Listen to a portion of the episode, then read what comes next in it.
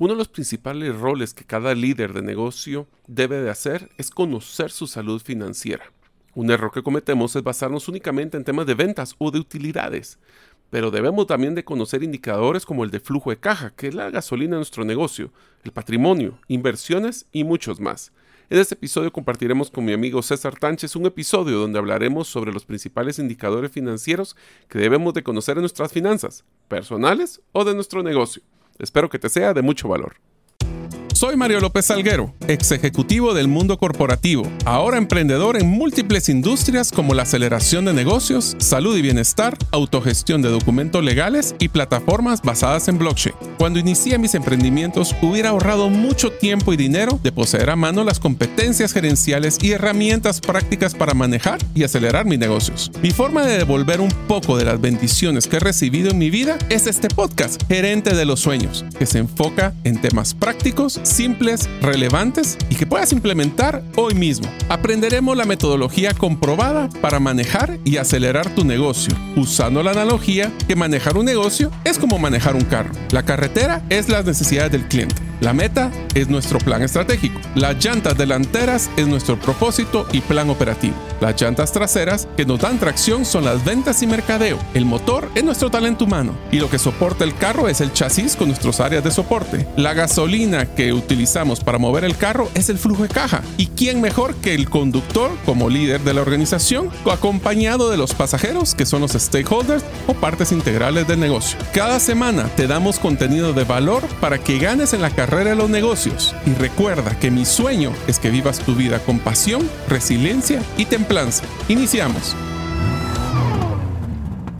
Hola amigos, bienvenidos al episodio número 143 del podcast Gerente de los Sueños. Como saben, mi nombre es Mario López Salguero y me encanta hacer rompecabezas de metal, ya que requieren motricidad fina y mucha concentración. Por ejemplo, ahora me encuentro realizando un modelo del carro DeLorean, como el que utilizaron en la película Regreso al Futuro. Deseo agradecerte que nos escuches el día de hoy. Si todavía no eres parte de la comunidad de los sueños, puedes hacerlo solo suscribiéndote a nuestros correos electrónicos, ingresando a la página gerentedelossueños.com. Te prometo un correo nada más a la semana. O a través de nuestro listado de difusión en WhatsApp, enviando tu nombre al +502 para aquellos que nos escuchan fuera de la frontera de Guatemala. Y el número de celular, 5017-1018. Repito, 5017-1018. Llegar. Así ¿Qué tal si empezamos con las categorías? Empecemos con las categorías, así que si querés las voy a mencionar y así vos iniciás con la primera que vamos a conversar. A ver, categoría número 1, categoría de ingresos. Categoría número 2, categoría de egresos o gastos. Categoría número 3 es la categoría de ahorro. La categoría número 4 es la categoría de deuda, sí, tiene su propia categoría. Número 5, uno que a veces no consideramos, pensamos que nos estamos ahogando en un vaso de agua, pero tenemos un saldo muy positivo en la categoría de patrimonio. Ese es un número 5. Y la sexta, una categoría de inversión, que son 6 categorías sobre las cuales vamos a ir poco a poco hablando de cada una de ellas para darle las métricas sobre las cuales usted puede hacerse. Hoy, escúcheme bien, hoy no va a ser solo Mario. Hoy todo el programa va a ser pregunta tras pregunta, tras pregunta, tras pregunta. Así que enhorabuena donde usted se encuentre, si nos está oyendo en el vehículo, donde se encuentre, escúchelo. Yo creo que vamos a tratar de irlo acompañando lo más amigablemente posible, pero le vamos a animar a que oiga el podcast para ponerle pausa y poder tomarse el tiempo a responder cada una de estas preguntas. Así que empecemos con la categoría de ingresos. La primera pregunta que quisiéramos hacerles, ¿cuáles fueron sus ingresos del último año? Dentro de estos, vamos a separarlo por varios factores. El primero es cuáles fueron sus ingresos totales. Cuando hablamos de los totales, hay varias categorías que necesitamos que separen sus ingresos. ¿Cuáles son sus ingresos fijos? ¿Cuál es su ingreso fijo? Es el concepto donde yo recibo un pago mensual recurrente como un estado de dependencia en una empresa. ¿Querés que vayamos viendo cada subcategoría de una vez o solo los nombramos ahorita? Vamos, porque si no, aquí pasamos, si no los vamos a confundir a todos. Entonces arranquemos, tenemos que establecer los ingresos totales. Para estos ingresos totales, nosotros tenemos que considerar varios tipos de ingresos. Mario mencionaba ya el primero, ingresos fijos. Ahora sí, da la definición del ingreso fijo y luego damos ejemplos. Entonces, el ingreso fijo puede ser un salario, puede ser que tengamos algún bien inmueble que estamos alquilando y todos los meses recibimos una renta, o puede ser que estemos recibiendo el pago de ingresos financieros como lo que son tasas de intereses. Lo importante como ingreso fijo es que no cambie en el tiempo, se mantiene constante. Así es. Es decir, si usted es una persona que tiene un salario o se bajó una relación de dependencia, pues usted puede, entre comillas, fácilmente predecir que va a tener un ingreso cada mes. Entonces, ese para usted es un ingreso fijo. Si usted tiene un, como bien lo decía Mario, tiene un apartamento que lo está rentando y es una persona que demostradamente ha sido cumplida y le ha estado pagando, es un ingreso fijo que usted sabe que puede contar con él. Entonces, cuando usted estipule los ingresos fijos, son aquellos que, salvo algo extraordinario, como un despido, hubo un despido, entonces es algo que no lo teníamos. Que se retire el inquilino. Que se retire el inquilino, pero mientras eso no suceda, pues usted puede, con un muy buen grado de certeza, poder saber que va a tener esos ingresos fijos. Es bien importante que cuando usted comience a estructurar estos ingresos totales, los divida por categorías. Ya le vamos a ir explicando por qué, pero dice, sus ingresos fijos, ¿cuánto es? Y luego vamos a pasar, ya por ejemplo, si querés, pasemos de una vez a los ingresos variables. ¿Cuáles son esos ingresos variables? Son, como bien lo decía Mario, no son todo el tiempo, o son montos totalmente variables. Es decir, hoy pueden ser 10, mañana pueden ser 100, mañana pueden ser 0. Van a cambiar constantemente. Quizás una de las ejemplos que me gusta con esto es el tema de las comisiones.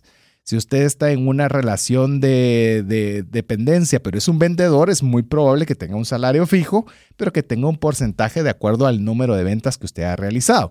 No puede prever si hoy va a vender más o si hoy va a vender menos, o si hoy fue un super mes, el otro fue un mes más complicado.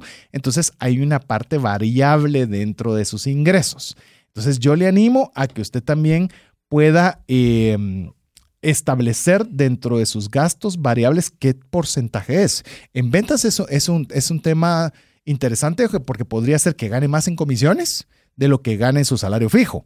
Sí. Entonces tiene una relevancia diferente si es en un lugar u otro.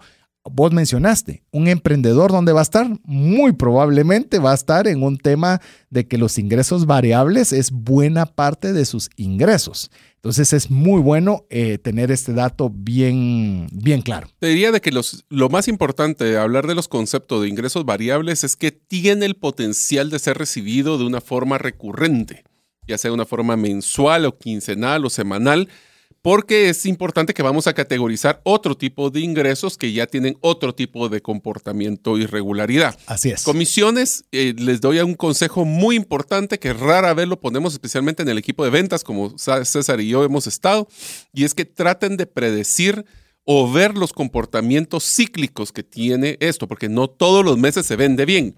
Hay algunos meses que se vende más, otros que se venden menos, y tener esa visibilidad les va a ayudar a tener una mejor predictibilidad. Sí. Entonces, ahora que hablamos de que ingresos fijos. Incluso, por ejemplo, con lo que estabas diciendo, que creo que es un excelente consejo, no lo teníamos en las notas, pero ¿qué le parece si usted toma los ingresos por comisiones que tuvo el año anterior como un punto de referencia? Uh-huh. Entonces usted dice, sí, pero enero fue más alto y febrero fue más bajo.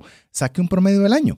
Entonces va a decir, yo qué sé, ese promedio fue 500. Entonces usted puede decir, si las circunstancias fueran al menos como el año pasado, puedo predecir que no importando los ciclos, voy a tener más o menos 500 cada mes. Solo hay que ponerle un factor que ya le llamo el factor de impredictibilidad anual. ¿Qué quiere decir esto? Sí. Lastimosamente, el tener el año pasado, que fue un año pospandemia, o el año anterior, que fue un año de pandemia, va a darles números un poco distorsionados. Sí. Entonces, podemos utilizar como el año pasado más un poquito, o menos 2019 un menos un poquito o parecido al 2019. Entonces, este tipo de criterios hasta para hacer presupuestos personales nos sirve muchísimo. También tenemos que tomar en cuenta que existen otros tipos que ya no son tan regulares los ingresos, como lo que son los estacionales. Estacionales son aquellos que no son recurrentes mensuales, pero sabemos que van a pasar, como lo que es el bono 14 en el caso de Guatemala, aguinaldos como en el caso de otros países, o el bono de Navidad que le llaman en otros países, que sí, no sabemos cuánto es, porque siempre hay una volatilidad, pero sabemos que existe ese comportamiento y es muy predecible. Las vacaciones inclusive, que sabes que te van a pagar tu mes, aunque no vas a laborar ese día, pero tenés tu espacio de de ingresos, por ponerlo, para que usted vaya poco a poco cuantificándolo. Bono 14 nos lo han preguntado cuando lo publicamos en redes sociales. Bono 14 es un ingreso adicional que se da en Guatemala en el mes de entre junio y julio, dependiendo la empresa. Tienen un plazo para poderlo pagar a las personas en relación de dependencia. Entonces, posiblemente hayan otras similitudes o diferentes en otros países. Pero para quienes no saben qué es Bono 14, pues es algo específico para Guatemala. Pero usted puede establecer cuánto de mi porcentaje de mis ingresos anuales están en estos ingresos estacionales, para luego llegar también a lo que nosotros vamos a denominar a los ingresos esporádicos. Es decir, esos pueden venir como puede que no vengan. Es decir, sería para mí muy sano decirle que no proyecte con esos números, porque no sabe si los va a tener o no los va a tener. Sí. Pero si aparecen, enhorabuena, hay que contabilizarlos. ¿Cómo qué?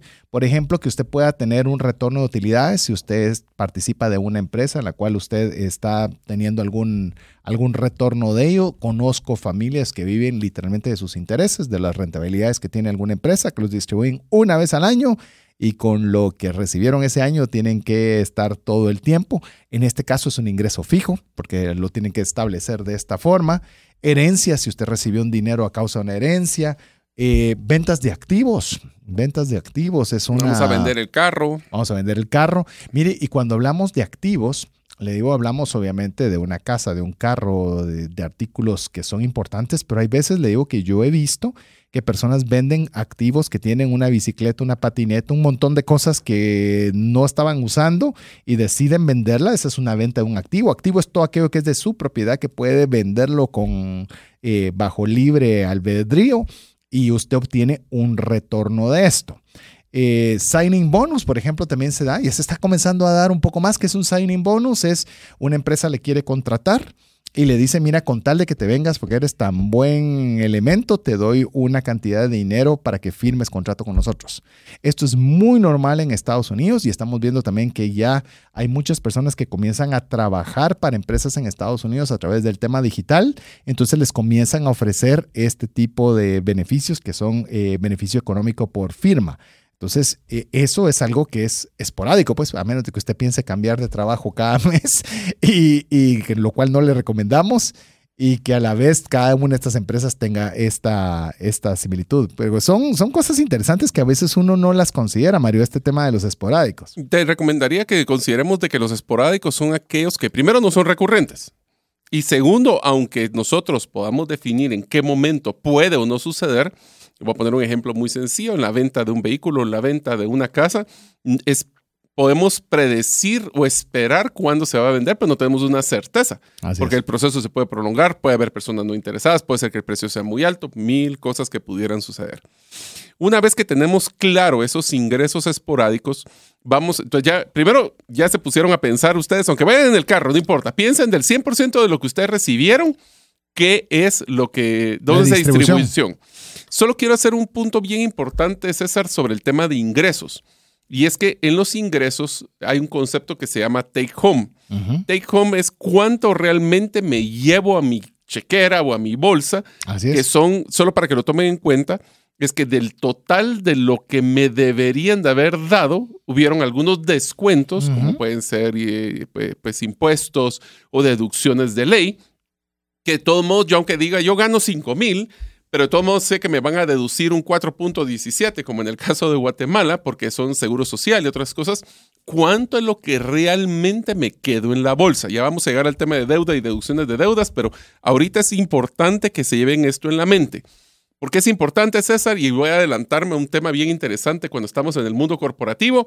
Cuando nosotros nos hacen una propuesta para vivir en otro país, que te queremos promover y ser el gerente ahora de otro país, es importantísimo que se haga el cálculo de ese take home, cuánto me llevo a mi casa. Uh-huh. Porque a veces puede ser que nos dan un 15, 20, 30% de ingresos, pero el costo de deducciones y el costo de la vida real es mucho más alto. A la final puede ser que mi utilidad o mi ahorro sea menor si me cambio de país o no.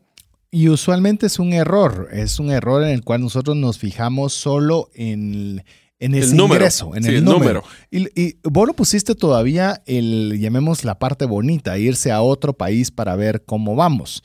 Te lo voy a poner en una misma ciudad, en diferente zona. Supone que hoy estás ganando una cantidad, 1,000, voy a poner un número fácil, pero tenés tu trabajo a distancia de poder caminar hacia el trabajo. Y te ofrecen un 15%, un 20% más de ingresos, pero ahora vas a tener que movilizarte en vehículo una hora y media de tráfico.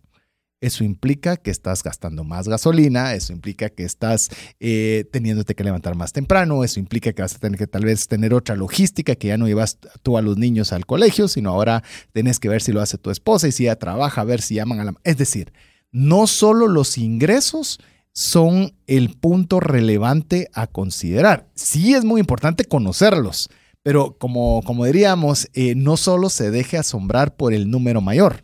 Que es algo que usualmente cometemos algún error en ello. Te lo voy a poner en una situación más difícil. Y amigos, esto lo vi pasar varias veces. ¿Tú sabías, César, que en algunos países los impuestos tienen gradas, tienen escalas? Entonces, por ejemplo, si ganas menos de tanto dinero, te van a hacer un descuento del impuesto sobre la renta del 5%. Pero en el momento que te pasas de esa cantidad, ese 5% se vuelve un 7%. Así es. Entonces, ¿qué es lo que pasa? Nosotros a veces, por darnos un aumento salarial, puede ser que ganemos menos. ¿Por qué? Porque entonces ahí donde vemos este concepto de deducciones que es tan importante. Si es un porcentaje fijo, pues ya sabemos que entre más, pues simplemente es un porcentaje más el que se va... El porcentaje es el mismo. Una cantidad mayor. Pero es cantidad mayor. Uh-huh. Pero tengan mucho cuidado de hacer sus números. ¿Cuánto es su escala? Esa es una planificación tributaria, pero es importantísimo porque lo vi cuando posiblemente hace 10 o 15 años en Guatemala que hubiera un cambio en la tributación, de que muchas personas le daban aumento y ganaban menos. Yo te voy a poner un ejemplo rápido con esto. Nosotros en la agencia de seguros teníamos cierto número de clientes que estábamos atendiendo con cierto número de primaje, uh-huh, usualmente un primaje elevado. Y vino una empresa que nosotros atendíamos que hacía una buena cantidad de prima al año. Resulta que nos insinuaron si nos queríamos hacer cargo nosotros de su cuenta pequeña, donde entraban un montón de personas, en lo cual implicaba quizás un ingreso más, y uno rápido podría decir, es un ingreso adicional, importante, excelente. Pero comenzamos a hacer los números, ¿cuántas personas tendríamos que contratar? La infraestructura que teníamos no era la adecuada, tendríamos que haber comprado más equipo, y comenzamos a sumarle, que se va a hacer lo que vamos a ver en el próximo segmento, la categoría de gastos o de egresos, y nos dimos cuenta que lo que íbamos que ahí sí como vos decís, el take home, lo que nos íbamos a llevar en el bolsillo, era muy poco con un riesgo muy alto, porque en tema de seguros, hoy estás conmigo, mañana me voy con la competencia. Y luego, ¿qué haces? Con toda esa infraestructura, con toda la carga de personal y demás. Entonces tomamos la decisión nosotros de una forma muy política en ese momento de no participar de algo que aparentemente era un ingreso adicional. Por eso es que hay que tener todos estos números claros y saberlos jugar. Pero bueno, sé que tenemos mucho más que platicar. Apenas estamos con la primera categoría, la primera enorme tarea que usted distribuya sus ingresos. Dentro le voy a mencionar rápidamente los ingresos fijos, variables, estacionales, esporádicos. Cuando usted tenga cada uno de estos ingresos, va a ser una tarea más. ¿Qué porcentaje representa cada una de estas categorías dentro de sus ingresos? Le voy a decir por qué la distribución es muy importante. Porque si toda la distribución viene de una sola fuente, significa que hay un grado de riesgo. No quiero ponerle temor, pero significa que si pasa algo extraordinario con esa única fuente de ingresos, significa que todo lo que nosotros podemos esperar ingresar para nuestra subsistencia depende de una sola fuente. Por eso es que el saber cómo está la distribución nos ayuda también a saber que si algo no funciona, podemos tener otras alternativas de ingreso. Y vaya si la pandemia no enseñó de que es muy importante tener diversas formas de ingreso. Así es. Entonces, vamos a empezar a hablar ahora de la categoría de egresos y gastos. Pero antes de entrar a esta, hay un indicador que creo que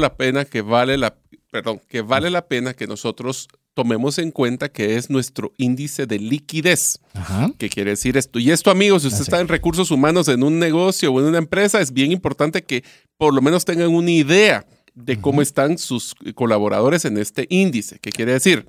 Del 100% de mi potencial... Esta es fórmula. Del 100% de mi potencial ingreso, o sea, cuánto es mi salario, cuánto realmente me entregan a mi líquido. ¿Qué quiere decir esto? Del total de descuentos de deudas, por ejemplo, si tienen una caja de ahorro que haya hecho algún tipo de préstamo. Todo lo que le descuenten. Todo lo que le descuenten, impuestos, seguro social, todo eso, ¿cuánto realmente me estoy llevando a la casa? Yo sé que esto, pues me pueden empezar a decir, sí, pero es que somos una familia y mi esposa también trabaja y entonces yo tengo un menor nivel de endeudamiento porque todo el préstamo de la casa está conmigo, pero mi esposa está bien. Como familia, entonces pueden hacer el concepto. ¿Por qué? Te das cuenta antes de que termines ese concepto. Haga usted su tarea, haga la tarea de su esposa y ya si ustedes tienen, que eso es lo que quisiéramos, la voluntad de hacerlo en conjunto, ya tienen dos para unir. Así es. Entonces la fórmula es de la total de las deducciones, del total de ese cheque, cuánto está retenido y cuánto estoy teniendo en mi bolsa. O sea, el total de deducciones dividido el total de ingresos, eso nos da un tema de liquidez. ¿Por qué? Porque si nosotros tenemos nuestro salario comprometido con otros compromisos, nuestra flexibilidad de toma de decisiones se vuelve muy baja. Y eso también nos da para manejar emergencias, problemas de salud, imprevistos, nos vuelve muy difícil poder tomar Inflación. Hasta la inflación, pues. Sí, hasta la inflación. O sea, es decir, la liquidez, como ya lo mencionaba Mario, para mí la liquidez siempre ha sido algo muy importante en la medida de que le va a dar uno cierto margen para que nosotros podamos maniobrar. Pero por lo menos ahí tiene una forma para ver ese índice de liquidez de sus ingresos. Ahora sí vamos con los egresos. Egresos y gastos, esto es muy sencillo mencionarlo, sumamente difícil documentarlo. Con César hemos hablado que hemos utilizado apps para tratar de documentar esos egresos. Y si ustedes quieren hacer una versión muy simple, pueden agarrar su tarjeta de crédito y sus cheques y saber qué es lo que están gastando del último año. Esto es algo importante. Vean los comportamientos cíclicos. Vean que el año pasado o este año hay temas de pandemia, puede haber gastos médicos adicionales. Todas estas cosas es bien importante que lo pongan. Y tal vez, César, no sé qué pensás vos, pero yo te diría de que tener unas, si mucho, 15 categorías de gastos es más que suficiente. No traten de entrar tanto al detalle si quieren, o sea, lo pueden hacer si de veras quieren tener el trabajo, pero a veces, por querer tener más detalles, no hago el trabajo porque me parece pesado. Entonces, si ustedes pueden tener 10 categorías o 15 máximo de categorías de estos gastos, es lo mejor, porque así podemos volverlo fáciles de documentar. Por ejemplo, a mí personalmente, donde me cuesta muchísimo es todo lo que yo gasto en efectivo. Cada vez gasto menos en efectivo porque no me gusta, es un hoyo negro que no sé en qué me lo gasté después. A ver, me hiciste una pregunta, voy a responder la pregunta y voy a añadir con el tema de las apps, porque es una pregunta bastante recurrente, así que también te dejo ahí para que la penses mientras respondo. Yo le voy a decir, categorías, yo creería que debe tener las categorías necesarias, que puede rondar, si no me recuerdo mal, la última vez que hablé sobre esta temática, alrededor de 10 categorías. Ese no es para mí lo más importante. Lo sí que es relevante son las subcategorías. Aquí es donde quiero adentrarme. Por ejemplo, si usted está poniendo un ejemplo, decir alimentos. Si sus finanzas están bien, si llamemos luego de tomar todas estas métricas, sus finanzas están bien, en alimentos usted podría poner supermercado 1000. Perfecto, eso está bien. Pero si sus finanzas están complicadas, la sección alimentos debe ser más precisa. Es decir, carnes, vegetales, supermercado, mercado, comidas fuera. Es decir, necesitamos tener un mayor detalle. Es decir, el presupuesto va a requerir tener un mayor detalle conforme nuestras métricas indiquen que tenemos necesidad de restaurarlas. Si nosotros estamos pasando situaciones financieras complejas, necesitamos un presupuesto no tan horizontal, sino más vertical. No necesitamos 100 categorías, necesitamos 5 categorías, pero hacia abajo, bien estructuradas y bien definidas. Así que hoy no vamos a hablar, de verdad es que tenemos que tener un refresh de presupuesto. Creo que va a estar interesante hacer cómo establecer bien un presupuesto. Creo que sería interesante. Que se vuelva práctico. Sí, si usted quiere que hagamos un refresh de presupuesto, escríbanos al WhatsApp +502 59 19 05 42. Aplicaciones. Esto es algo que siempre nos han preguntado, incluso hemos querido hacerlo y es frustrante ver que aún es exageradamente caro poder hacer la aplicación para llevar las finanzas que nos encantaría. Ya hemos jugado con la idea y hemos querido hasta hacer la nuestra, que sí, era lo que mencionabas. Pero no ha sido posible. Pero algunas, tal vez le podría decir que la mejor app que yo he visto para temas financieros, de hecho fue Mario quien me hizo llegar a esta aplicación. No es barata, la versión gratuita le permite ciertas cosas, pero ya la versión pagada, que no es barata, recuerdo, si no recuerdo mal, como $49, $50 dólares al año, más o menos es lo que cuesta, pero es la más completa y la mejor que hay, es que por lo menos que yo haya visto. Se llama MoneyWiz. Es una excelente, le permite tener multimonedas, sincronizado en la nube. No sincroniza con los bancos más que en Estados Unidos, pero también porque aquí no se puede, porque aquí no abren los API los bancos, ¿verdad? Ajá. Pero es una muy buena aplicación. También hay una que es muy sencilla, pero es bastante, o sea, si usted quiere algo fácil de usar, simple, sin mucha vuelta, se llama Money Manager. Money MGR es como lo puede encontrar, tiene como el cochinito de una alcancía. Bueno, no sé si cochinitos en todos lados, ¿verdad? Un cerdo. En forma de alcancía, en la cual usted lo puede ver. La versión gratuita es bastante robusta y la versión pagada, si no estoy mal, cuesta como $5 o $10 pago único. Así que es otra forma bastante sencilla. Hay cualquier cantidad para divertirse. Lo importante es que la use, no importando cuál sea. O como decía Mario, si es un Excel, pues lleve su Excel, pero llévelo. Si usted está en Estados Unidos, Quicken es otra que también es muy común. Y yo prefiero la que a mí me encanta, Excel. Sí, así que aunque sea en Excel, porque el problema aquí, les voy a ser sincero, amigos, el problema con los gastos es que a veces tenemos apatía de poder documentar los gastos porque nos damos cuenta en que nos estamos gastando el dinero. Uh-huh. Y a veces como que tener esa nebulosa de qué pasó nos da una tranquilidad que es que no sé en qué se me va el dinero.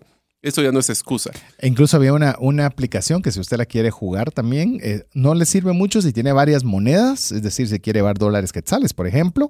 Te voy a decir, MoneyWiz incluso hasta criptomonedas te acepta. ¿Ah, sí? Hasta Bitcoin puedes poner, mira. ¿No? Es impresionante. Es increíble. MoneyWiz es muy completa, pero accounts no me funcionaba porque por lo menos temas personales y de oficinas sí tenía que manejar dólares y quetzales, pero accounts le sacaba, lo que me gustaba es que sacaba constantemente gráficas para decirte cómo estaba tu patrimonio, cómo estaba, en qué estabas gastando más. Entonces, a mí esa parte gráfica que no tenés que buscarla, sino que te la alimenta de tanto en tanto, es bastante buena. Así que por lo menos ya le dimos 3 alternativas para llevar los gastos. Y eso que no hemos entrado a hablar de los gastos. Pero ¿qué tal si empezamos a hablar de los gastos? Yo diría que empecemos y van a encontrar una similitud en la forma que categorizamos los gastos con los ingresos. Por ejemplo, el primero es gasto fijo. Gasto fijo es, independientemente de lo que usted gane, va a tener que desembolsarlo mensualmente, es recurrente. Aquí tenemos que hablar de los gastos fijos como lo que es telefonía, luz, agua, hasta temas como, por ejemplo, los pagos de las hipotecas o la renta de la casa, que sabemos que todos los meses. Sabemos que algunos de ustedes pueden tener un préstamo con una tasa decreciente, otros pueden ser una cuota nivelada. En pocas palabras, paga siempre lo mismo, o se va para abajo o va para arriba, pero usted sabe básicamente cuánto va a tener que pagar, igual la renta. También todos los que van las utilities, todos los gastos fijos que tenemos como independientemente. Agua, luz, teléfono. Y conste, estos son fijos, pero no necesariamente son exactamente iguales cada mes. Fijo se refiere a que no hay para dónde, usted lo va a tener que pagar cada mes. Así es. Ahora, obviamente, ¿cómo los utilice? Eso puede ser un poquito más, un poquito menos. Correcto. Pero todos los meses tiene que desembolsar, aunque sea algo en ese rubro. Inclusive voy a mencionar algo con lo que decía ahí Mario y creo que es bien importante. Muchas veces nos preocupamos, que ahorita vamos a ver los gastos variables, en bajar los gastos variables. Si algo aprendí hace un buen tiempo atrás, le digo, es procurar que los gastos fijos sean bajos, que su porcentaje sea bajo.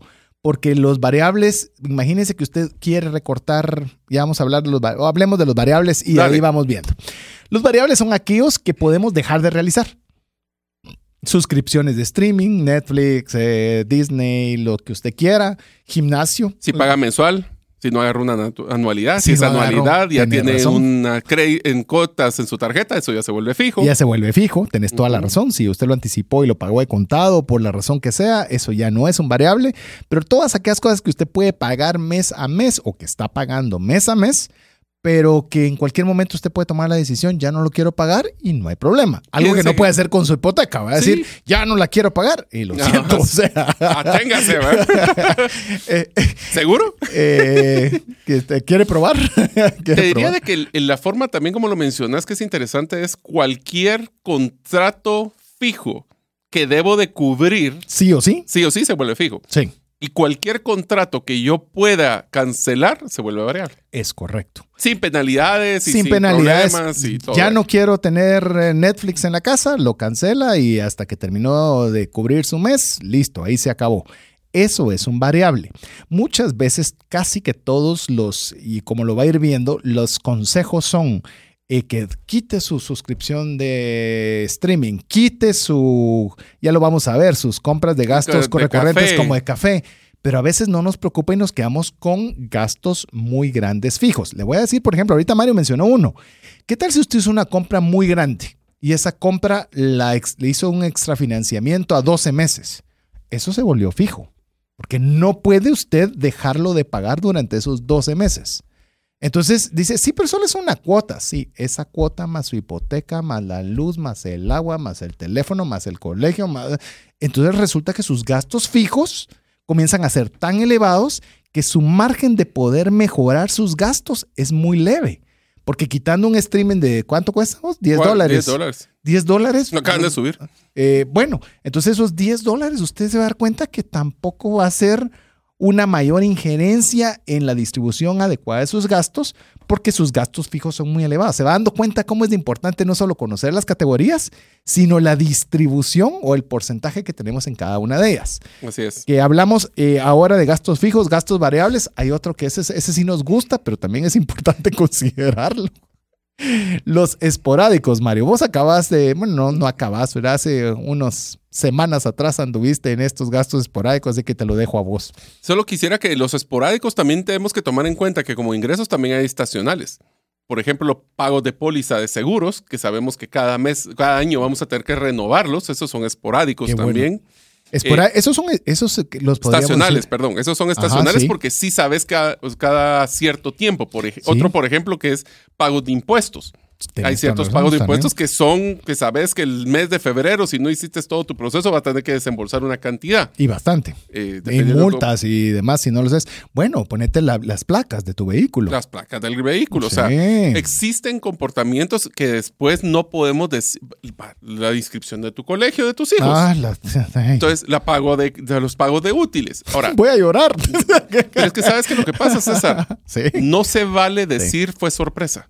Sí. No se vale, porque si ya sabemos que toca, el taparnos los ojos y decir esto, primero Dios, no si me tapo los ojos se me va a escapar y no lo voy a tener que pagar. No es así. No es así. Y lo que vamos a hacer es que nos va a pegar en el peor momento. Entonces, por eso es que tenemos estacional, esos son algunos estacionales y esporádicos son aquellos que cuando se puede se hacen, como lo que son viajes, cambio de vehículo, también podemos cambiar la televisión. Esos son casos que son raros. Se pueden planificar cuando se quieren hacer, se deberían de planificar cuando se deben de hacer, pero son gastos que nosotros planificamos y decidimos en qué momento hacerlo. Voy a mencionar uno que es esporádico, pero que es sumamente delicado, que es la siguiente categoría, que ya son los gastos de emergencia. Gastos de emergencia puede ser una enfermedad. Y entonces, vamos a entrar con el seguro, puedes preverlo y lo volvés un gasto variable versus uno esporádico. Pero si la emergencia es el deducible. El deducible. O lo que fueron tus ingresos que no percibiste si se ganas ingresos variables cuando tuviste que estar incapacitado. Por supuesto. ¿Verdad? Definitivo. Entonces, o sea, hay imprevistos que, mire, para mí el tema de emergencia se lo voy a definir la mejor forma como yo le puedo decir. Es que usted no lo podía evitar. Sí, fue sorpresa. Si es salud, usted puede contratar una póliza de seguro y evitarse. Sí puede. ¿Puede evitarse el deducible? No lo puede evitar. Entonces es una emergencia. Usted estacionó su vehículo y de repente cuando llegó le quebraron el vidrio. No pudo hacer nada al respecto. Le quebraron el vidrio. Te asaltaron.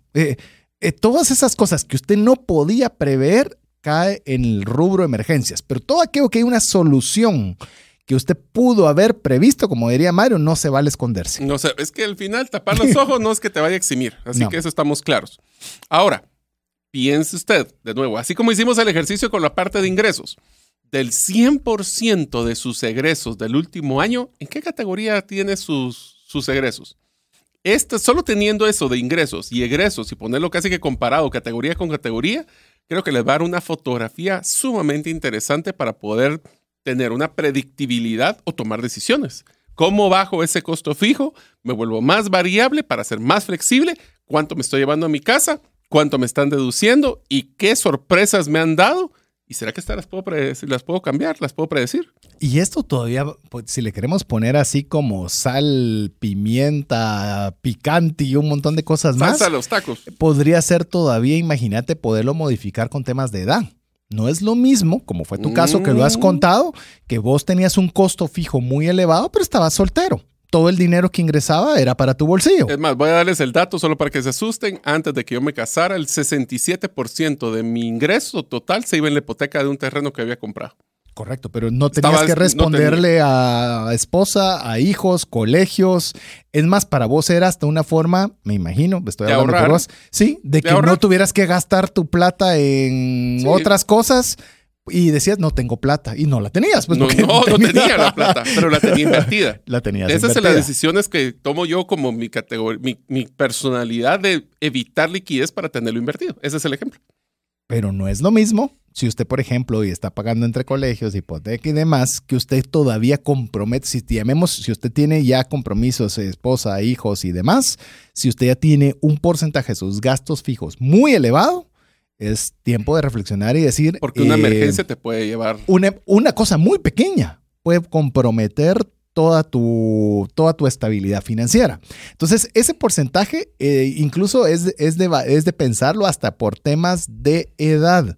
Por eso, si, por ejemplo, si usted tiene hijos jóvenes y le dice, mira, es que estoy pensando comprar un apartamento, yo no le estoy diciendo que le vaya a decir que lo compre, pero su posibilidad de gasto o de compromiso fijo por edad y por ingresos podría ser algo viable. No le estoy diciendo que lo vaya a comprar, porque todas esas cosas hay que pensarlas mucho y por eso tratamos de tener estos espacios para educación. Digo que una de las cosas que a mí me han mencionado fuertemente es que entre más alta tu edad, menos aceptas riesgos. Y es por esto. Porque ¿será que tengo tiempo para volver a levantarme o no? Versus cuando eres joven, eso es donde tenés posiblemente menos patrimonio, pero sos mucho más abierto al riesgo. No, y aparte tal vez ya con todos los compromisos adquiridos, si pensás solo en colegios, o sea, ya te digo, tu ingreso fijo comienza a ser bastante reducido. Sí. Pero bueno, antes yo tal vez quisiéramos, aparte de que usted establezca cada una de las subcategorías de gastos dentro de la categoría de gastos que le hemos mencionado, se las repito rápidamente: gastos fijos, gastos variables, gastos estacionales, gastos esporádicos, gastos de emergencia con su respectiva porcentaje de distribución. Hay algunas preguntas que quisiéramos hacerle para que usted las analice cuando estamos hablando de gastos. A ver, ¿qué te parece? Disparás vos la primera. Pues son preguntas que uno no se hace mucho, pero que si uno las reflexiona, tienen su intención importante, muy grande. A ver, la pregunta del millón. ¿De qué gasto me arrepiento de haber realizado? ¡Ninguno! Ok, le hago una pregunta. ¿Cuánta ropa tiene en su closet que no se ha puesto en los últimos 6 meses? 6 meses, todavía lo pusiste mucho. Pues estoy un año y hay algunas. Te voy a ser sincero, yo tuve una camisa que literalmente doné, que tenía la etiqueta nueva y nunca me la puse. O sea, a ese calibre de... Te la voy a poner. Tenés la ropa para cuando bajes de peso. Y llevas como 3 años con el mismo peso subiendo o más. Entonces decís, no, pero es que voy a bajar. Es que yo tengo que bajar. Uh-huh. Pero no se ve. Entonces, ahí son otras cosas, ¿no? O te pones firme con la meta o salí de esto. ¿Qué gastos me arrepiento? ¿No? Son importantes. Es dinero que usted no va a volver a ver. ¿O qué gastos realizó que no le generaron ninguna alegría o que no están alineados a su plan de vida? Simplemente lo compró impulsivo, porque el vecino lo tiene, sí, y porque usted vio que estaba en oferta, pero no le proporciona un gramo más de felicidad a su vida. O que tu emoción era el proceso de compra, no el producto comprado. Eso sucede mucho cuando estamos en un momento de alto consumismo. Uh-huh. Y te diría... Consumismo. Consumismo y con mí mismo. Por eso, si ustedes quieren saber, por ejemplo, cómo poder evitar esto en compras de internet, hablamos de un programa de cómo hacer compras por internet, dejarlo en el carrito una noche, no dejarse irse de cara, así es, etcétera, etcétera. Entonces, sí, piensen, ¿Qué gasto ustedes no quisieron? A ver, yo te lo voy a partir en dos. Ajá. ¿Qué gastos realicé en el último año que no me dieron satisfacción, que no debería haber hecho? ¿Y qué gastos estoy haciendo hoy que podría cortar y que no afectaría mi calidad de vida? Y todavía te lo voy a poner una tercera más. ¿Qué tal ese gasto que usted dice, este es el mejor gasto que he hecho en mi vida? Porque lo está usando, porque le saca provecho, porque A, porque B o por C. Entonces va a tener dos métricas, hablando de métricas. Aquello que realmente debería evitar y hacer gastos donde realmente usted está teniendo algo que realmente está trayéndole un beneficio para su vida. Pero bueno, con esto terminamos la segunda categoría, la categoría de egresos o gastos. En unos momentos continuaremos con el podcast Gerente de los Sueños. Ahora, unos mensajes de uno de nuestros patrocinadores que hace posible de que nosotros podamos publicar el podcast cada semana. ¿Deseas realizar una desintoxicación digital en donde vives y trabajas? Para esto necesitas rodearte con la naturaleza, pero de una forma sostenible. En ByBotanic te acompañaremos en tus proyectos de jardines verticales, azoteas verdes, paisajismo y jardinización, pero de una forma que mejore el medio ambiente. Para conocer más de nuestros proyectos y cotizar el tuyo, búscanos en la página bybotanic.com. Así que vamos de una vez a la categoría de deuda, la categoría que no queremos entrar, la categoría que queremos que se desaparezca por una forma milagrosa, pero que hasta el momento yo no he visto de ninguna que se desaparezca. Así que vamos a la categoría de deuda, Mario. Deuda primero. Ok. En la categoría de deuda, lo primero que tenemos que hacer es qué deudas poseo. Y aquí hay unas deudas que tienen ciertas, voy a ponerle categorías porque creo que vale la pena, que es una deuda fija. ¿Y qué es una deuda variable? ¿Qué quiere decir esto? Cuando nosotros tenemos una deuda fija, es como lo que hablamos de la hipoteca, que es una deuda que es de largo plazo y donde cada cuota nos acerca a poder disminuir la deuda. El otro es una deuda posiblemente de consumo, donde nosotros tenemos la tarjeta de crédito, que esa también puede ir para arriba o para abajo, pero es una que nosotros vamos generando mes a mes. Tal vez lo pondría como una esporádica versus una de un caso de un momento especial, donde hicimos la adquisición de un bien que nos va a pagar, lo estamos financiando, podría aplicar las cuotas en las tarjetas de crédito o las que estamos generando por un modelo de consumo.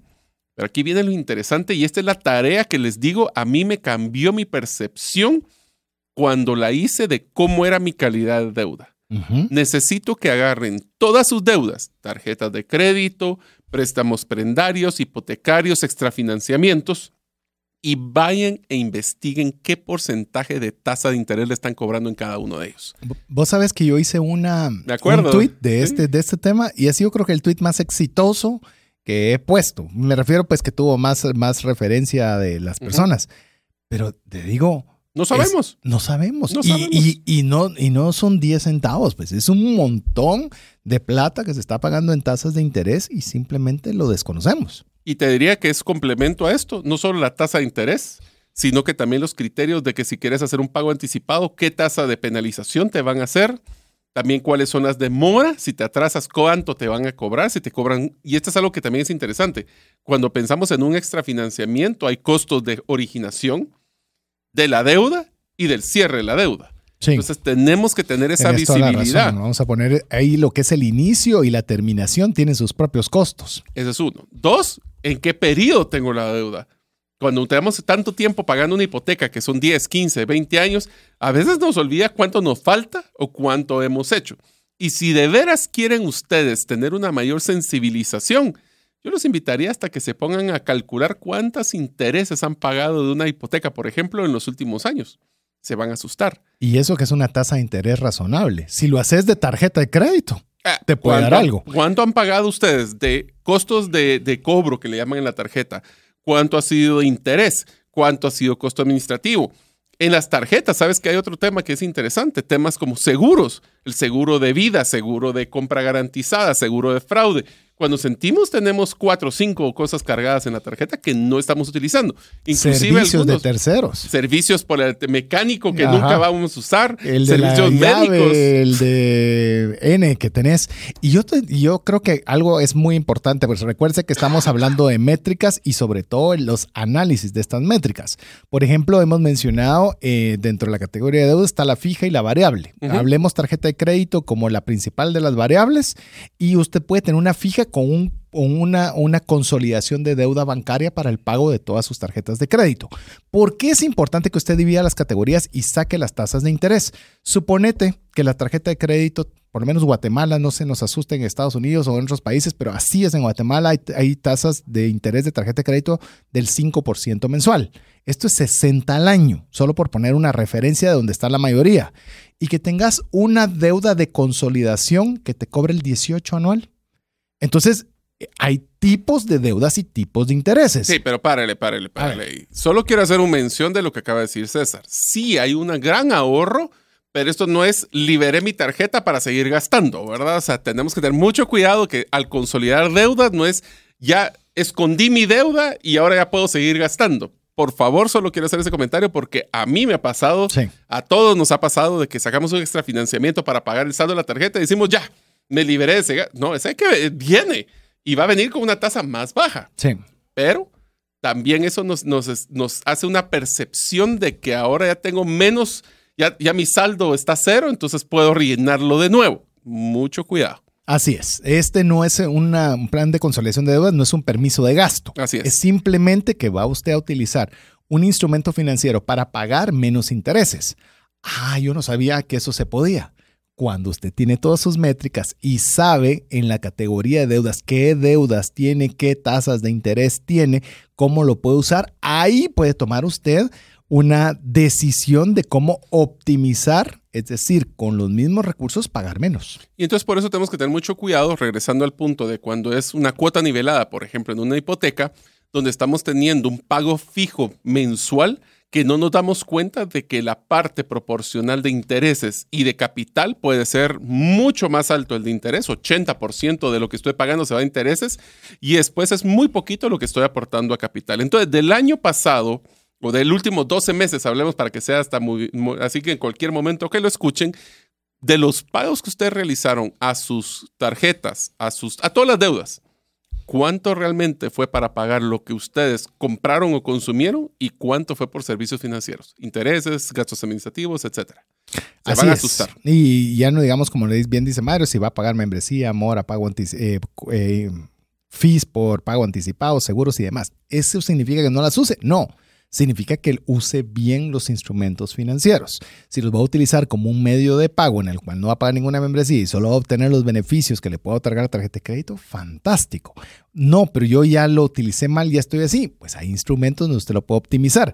Pero eso se va a dar usted cuenta sí y solo sí cuando usted hace estos ejercicios que le estamos poniendo para poder establecer claramente su categoría de deuda. Porque también, Mario, y con esto podemos cerrar esta categoría, también podemos sacar un índice de deuda. Ese índice de deuda es bien interesante. Es cuánto tengo de deuda, y aquí no me separen capital e interés, todo lo que tengan que pagar, divididos sus ingresos mensuales o anuales. Vamos a poner los dos. ¿Qué es lo que les va a decir? ¿Cuánto de sus ingresos mensuales necesitarían trabajar y no gastar en absolutamente nada para poder pagar la deuda que tienen actualmente? Así obviamente, la meta número uno es bajar ese número. Correcto. Es cuántos meses tendría que ahorita para pagar mi deuda de una hipoteca. Posiblemente voy a necesitar 2 años de mis ingresos, pero la idea es que vaya bajando eso, haciendo aportes extemporáneos a capital para que baje la tasa de interés y para que ustedes, amigos, puedan decirles cuántos años necesitan trabajar sin gastar. Y eso no es cierto, porque siempre hay gastos regulares en lo que es este proceso, pero les va a ayudar, y aquí va una estrategia muy importante, porque las categorías son tan importantes, utilizando los ingresos esporádicos, estacionales, y esporádicos y estacionales para poder bajar esa deuda. Usted está sacando sus ingresos y obviamente la regla de oro es gastar menos de lo que se ingresa, y por ende, esos estacionales y esos esporádicos, utilizarlos para bajar este índice de endeudamiento. Poco a poco se van a dar cuenta que cuando menos sientan, ya están pagando sus deudas y esos en vez de años serán meses. Así es, así es. Así que lo que queremos con ustedes es que usted pueda tener esa serie. Hoy, como le dijimos, hoy estamos tocándole muchos temas.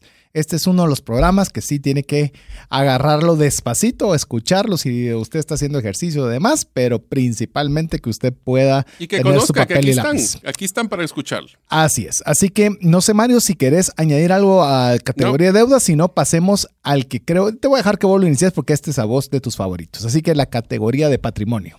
Y no vamos a hablar de ahorro. ¿Querés que hablemos ahorro de una vez? Sí, hablemos ahorro antes para gerentes de patrimonio. Ah, tenés toda la razón, sí. Va. Aquí está. En el de ahorro, pues estamos hablando de cuánto fue lo que pudimos ahorrar en el último año.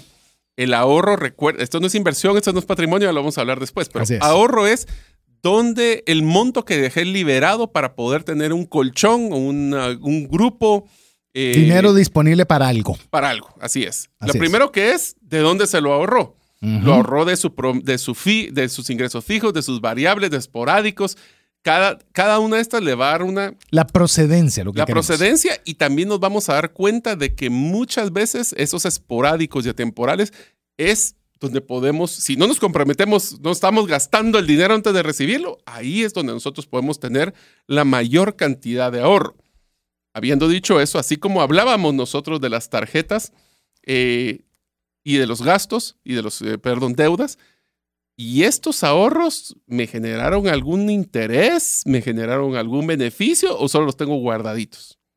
Esa es otra pregunta que deberíamos de tener. O hablemos de otros ingresos financieros. Esa es una categoría a nivel de contable de empresa, pero también aplica para nosotros. Sí, si ese dinero que tuvimos apartado generó o no generó. Tuvimos una serie completa de ahorro donde usted podrá repasar a detalle esta temática, pero hay, llamemos por montos de ahorro que no le van a pagar ninguna tasa de interés. Entonces, usted puede saber y puede investigar si por esa cantidad de dinero puede tener un retorno en otro lugar. Uh-huh. Entonces, ahí es donde usted, pero eso no lo va a poder saber si usted no se toma el tiempo de revisarlo. Otro tema con el ahorro es ¿a qué destino se utilizó ese ahorro? ¿Lo utilizó para algo o simplemente, y no lo digo, no, voy a quitar la palabra simplemente, o usted tomó la decisión de tenerlo guardado para una emergencia, para un fin específico, pero que usted tenga también esa idea de qué es lo que va a suceder con ese capital que usted tiene ahorrado.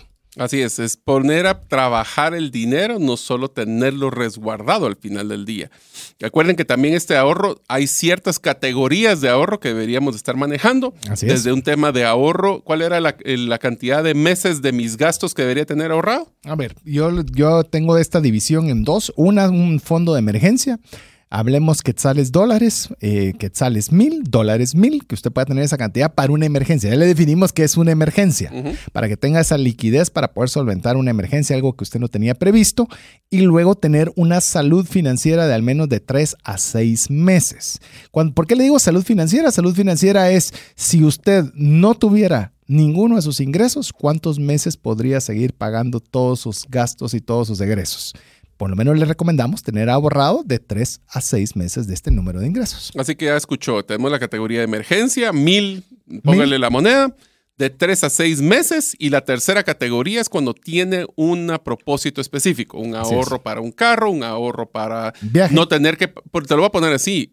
Graduación. Graduación de colegio. Ese también es un esporádico. Es atemporal, esporádico, y espero que no vuelva a repetirse, por lo menos en el corto plazo, pero bueno, sí, mi hija se gradúa y pues obviamente estoy preparando esos montos. Horrible. Es horrible.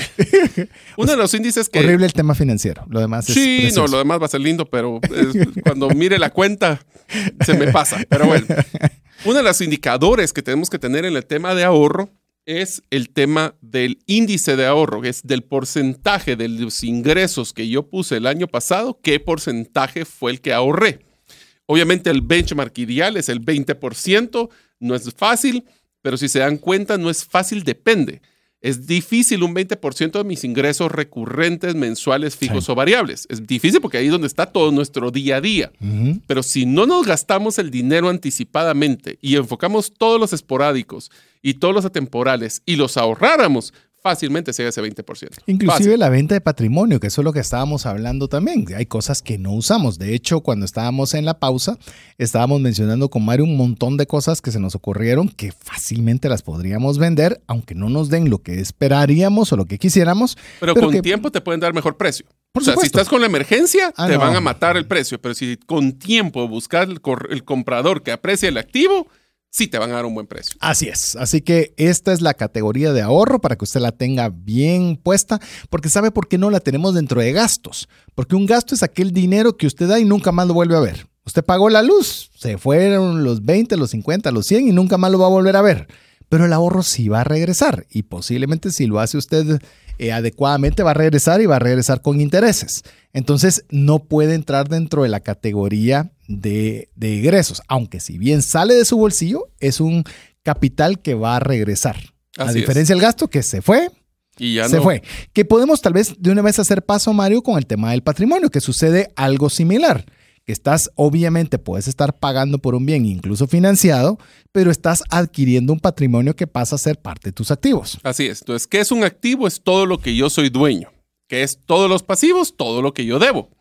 Entonces, la forma de calcular un patrimonio, y esto aunque no lo crean en Estados Unidos, es sumamente importante. El patrimonio personal es cuánto es mis activos menos mis pasivos. Cuánto tengo versus cuánto debo. ¿Cómo se maneja esto de una forma un poco más fácil de entender? Compro una casa, costó $1,000,000. Ese $1,000,000 es lo que estaría en mi activo. Pero de eso yo tengo una deuda de $600,000. La diferencia, esos $400,000, es mi patrimonio porque ya está libre de deuda. Si yo fuera a vender esa casa ahorita a $1,000,000, pago mi deuda y todavía me quedan $400 libres para mí. Ese es el activo disponible. Así es. Y eso es bien importante porque a veces tomamos, ¿cuánto tiene patrimonio? Ah, tengo $1,000,000. No, usted no, ¿y ya la pagó toda? No, todavía debo 600. Entonces no es su patrimonio. No es su patrimonio. Es un activo. Soy 40% dueño de ese patrimonio, que son esos $400,000. Los $600,000 aún se están pagando. Sí, pero lo estoy pagando. Sí, pero todavía no lo ha pagado. Hay una diferencia entre lo estoy pagando a ya está pagado. Eso no es malo. Simple y sencillamente que le queremos dejarle como que las métricas claras para que cuando usted pueda establecer cuál es su patrimonio, usted sepa exactamente cuál es ese dato. Si no, va a tener otra vez un dato gris, ¿verdad? Un dato que queremos creer que es $1,000,000, pero realmente no. Es 400, como en el caso que lo habías dicho. Lo mismo aplica para, por ejemplo, vehículos o cualquier tipo de producto que tenga un modelo de endeudamiento. Ese es el proceso. También puede ser que yo tenga activos que estén libres. Ya pagué mi carro, pero tengo una deuda de tarjeta de crédito. Por ejemplo, el carro vale $100 y la deuda de la tarjeta son $60. Realmente yo tendría que vender ese carro para pagar la deuda. Son $40 la diferencia. Es el mismo concepto, solo que estamos hablando de patrimonio. Hablando de eso, César, hay un tema que es sumamente importante. Lo hablamos en portafolio de inversión, pero lo platicamos ahorita rapidísimo. Y de todos esos activos, hablemos de la casa. ¿Es un patrimonio que le está generando gastos o le está generando ingresos? ¿Qué quiere decir esto? Por eso es que nació Airbnb y todas estas empresas donde tenían un cuarto libre y podían ellos realmente generar otro flujo de ingreso variable o fijo para poder mantenerlo. Si usted tiene un activo que no le está generando beneficio y solo es un gasto, por ejemplo, tener un carro parado, que solo, o sea, independientemente que no lo manejes nunca, vas a tener que pagar el servicio anual. Así es. Si no, se te daña el producto. Si estás en una casa y no la estás utilizando, esa es otra cosa. Tenés una computadora que tenés parada y no la estás usando, pues posiblemente vas a tener que hacerle mantenimiento. Todo activo. Entonces vean el índice de utilización de sus activos, porque un activo que no genera ingreso, genera gasto. Y te digo, yo tengo una debilidad en este tema y te lo voy a poner muy fácil. Los teléfonos móviles o los teléfonos celulares. Que yo digo, no me van a pagar lo que yo espero de eso, entonces mejor me lo quedo. Y después pasan a hacer cosas reliquias. Están para antigüedades. Reliquias, ¿verdad? Pero decís, es dinero tirado que está agarrando polvo. Mejor te hubieran dado X. Pues sí. El peor son los activos que se deprecian, como lo que mencionas del celular. Mejor, esos ya no valen nada después. Por supuesto. Entonces yo creo que ahí es donde tenemos que quitarnos ese apego emocional y todo activo que no esté generando algo. Si usted está en una casa y está viviendo en ella, está generándole algo. Así es. Le está generando un techo, le está generando el no pagar una renta. O sea, tiene beneficios particulares, pero todo aquello que no le está generando beneficio vale la pena cuestionarlo. Y de una vez pensemos también que también hay dos categorías de activos, los líquidos y los no líquidos. Los líquidos son aquellos que yo los puedo volver efectivo rápido y los no líquidos son aquellos que tendrían un proceso prolongado para volverlos líquidos. Le hace una cuenta bancaria, es líquida porque ahí saco el dinero, ya estuvo, una hipoteca o una casa que tiene una hipoteca, tendría que vender la casa, él hace el trámite de la hipoteca y se va a llevar meses. El comprador meses. Esté de acuerdo Así en que es. Se pague primero. Es decir, no significa que son malos, sino que usted va a establecer qué tan rápido puede convertirlo en efectivo un patrimonio de a otro. Si algo le puedo decir, siempre tenga patrimonios líquidos. No estoy diciendo que todos, que tenga parte de sus patrimonios líquidos. En el caso tenga una urgencia, pues tiene algo donde poder tener acceso con relativa facilidad. Que pensándolo, si te das cuenta, esa era la diferencia que teníamos en criterio vos y yo. A vos te gustaban más activos líquidos, a mí me gustaban más activos no líquidos. Uh-huh. Todos tienen su ventaja y desventaja. Por supuesto. Depende de tu criterio, depende de tu personalidad. Pero eso, la pregunta es, ya que ahora que hayan hecho su mapa, ¿cómo están sus activos? Su distribución. Líquido o no líquido. ¿Cuáles son sus deudas? Líquida o no líquida. ¿Y cómo es su patrimonio? Y el patrimonio yo le diría líquido y no líquido, porque puede haber un patrimonio que no sea tan líquido como una casa, que aunque ya esté 100% pagada, no la puedo volver cash mañana. Así es. Entonces, esto liquidez lo que va a hacer es flexibilidad. Así es. ¿Y cuánto va a ser la liquidez que usted quiera? 20, 30, 40%, pero usted ahora ya sabe cómo dividirlo. Es decir, tengo un patrimonio. ¿Esto es líquido o no líquido? Ejemplo, un vehículo es altamente líquido. Uh-huh. O sea, un vehículo usted lo pone a vender y relativamente lo vende rápido, a diferencia de una casa. Pues tiene que buscar el comprador, que quiere en ese sector, una empresa. Es no líquida, es no severamente. A diferencia de tener un activo. Entonces usted busque tener ese balance que le vaya a ser adecuado. Y creo que nos faltó una categoría en ingresos, César, que lo hemos platicado, que es ingresos activos y pasivos. Activos es que requieren de mi tiempo y pasivos son de que no requieren de mi tiempo. ¿Por qué? Porque si hablamos de trascendencia financiera, es tener la cantidad suficiente de patrimonio que genere ingresos pasivos para que yo pueda mantener mi calidad de vida aun cuando yo no esté trabajando. Cuando no tengas que estar activamente trabajando. Activamente trabajando. Sí. Puedes hacerlo activamente, pero no por la necesidad, sino por el gusto. No por la necesidad, sino porque es algo que te apasiona. Eso es trascendencia financiera. Ah, fino. Ese es, llamemos, el Monte Everest a llegar. Ese es. Pero si usted lo tiene trazado, comienza a trabajar en esa línea para poder generar esos recursos. Visión. Así es. Para finalmente llegar a la categoría de inversiones, porque tiene una categoría aparte y no está dentro de gastos, porque te dice, yo lo estoy sacando de mi bolsillo, al igual que el ahorro. Estás sacándolo, pero espera tener un retorno. Oiga bien, espera tener un retorno. Es decir, inversión, espera y debe y exige que tenga retorno. Así es. Puede que no lo tenga. Puede ser que no, porque aquí usted está poniendo un factor que algún día vamos a hablar de lo que es el riesgo, pero aquí usted está incluyendo el tema del riesgo, porque al poner una tienda de barrio, al poner cualquier tipo de negocio o al invertir en un ente bursátil o Bitcoin o lo que usted desee, está metiendo el factor riesgo, que le puede tener un buen retorno, como también podría no tener los retornos esperados. Así que ahí vienen dos temas claves que mencionó César, es cuánto es mi expectativa de retorno, cuánto es la realidad que me ha dado y cuál es el riesgo que estoy tomando. Ahí hablamos de diversificación de portafolio. Pero lo más importante, amigos, es si yo tengo un activo dentro de mi patrimonio y lo voy a utilizar para poder invertir en algo, esperen que por lo menos esa inversión les genere un retorno mayor a una tasa, por ejemplo, que le pondrían en una cuenta de cuenta corriente, una inversión en algún tipo bursátil o lo que sea, porque entonces ahí sí se justifica. El riesgo adquirido. Cuando ustedes quieran invertir en un negocio, ¿cuánto va a generar esa utilidad de negocio? ¿En cuánto tiempo voy a esperar ese retorno? Esos son los criterios donde hablamos de que la importancia de clasificar todo este dinero para que ustedes puedan tomar decisiones que les ayuden a trascender. Te lo voy a poner rápido, y esto es digno de un programa, pero se lo tiro rápido. Si usted compra un bien raíz en el cual las rentas que va a obtener son menores de lo que le tomaría ese mismo capital depositado en un banco, ¿por qué se va a meter a problemas de buscar inquilino que ahora se arruinó tal cosa? Usted debería poder tener mayor retorno cuanto más riesgo toma.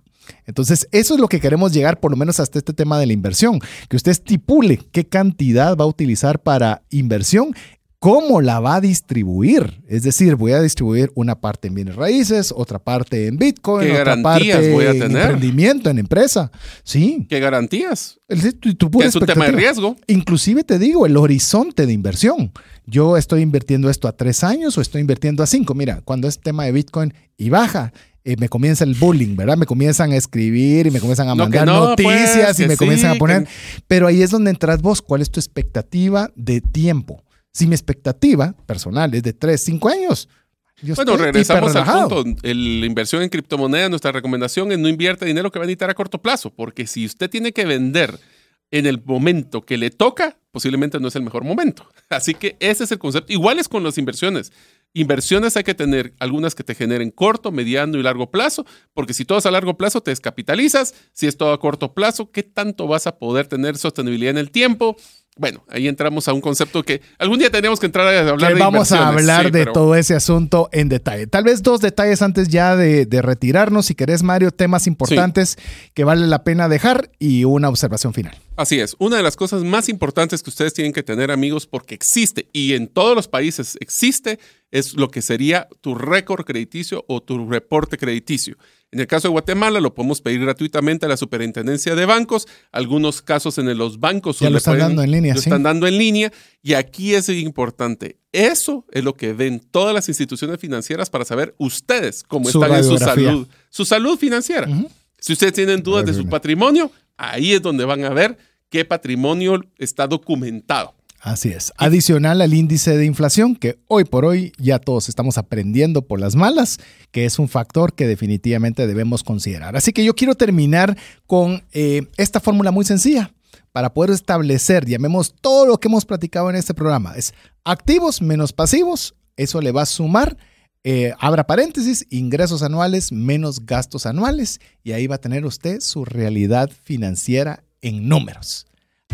Muchas gracias por escuchar este episodio del podcast Gerente de los Sueños. Recuerda que si deseas recibir la infografía de este episodio, solo debes hacerlo inscribiéndote en la comunidad de los sueños en la página gerentedelossueños.com o enviando tu nombre al WhatsApp del teléfono más 502 50 17 10 18. Nos vemos en el próximo episodio y que tus sueños de esta semana se vuelvan una realidad.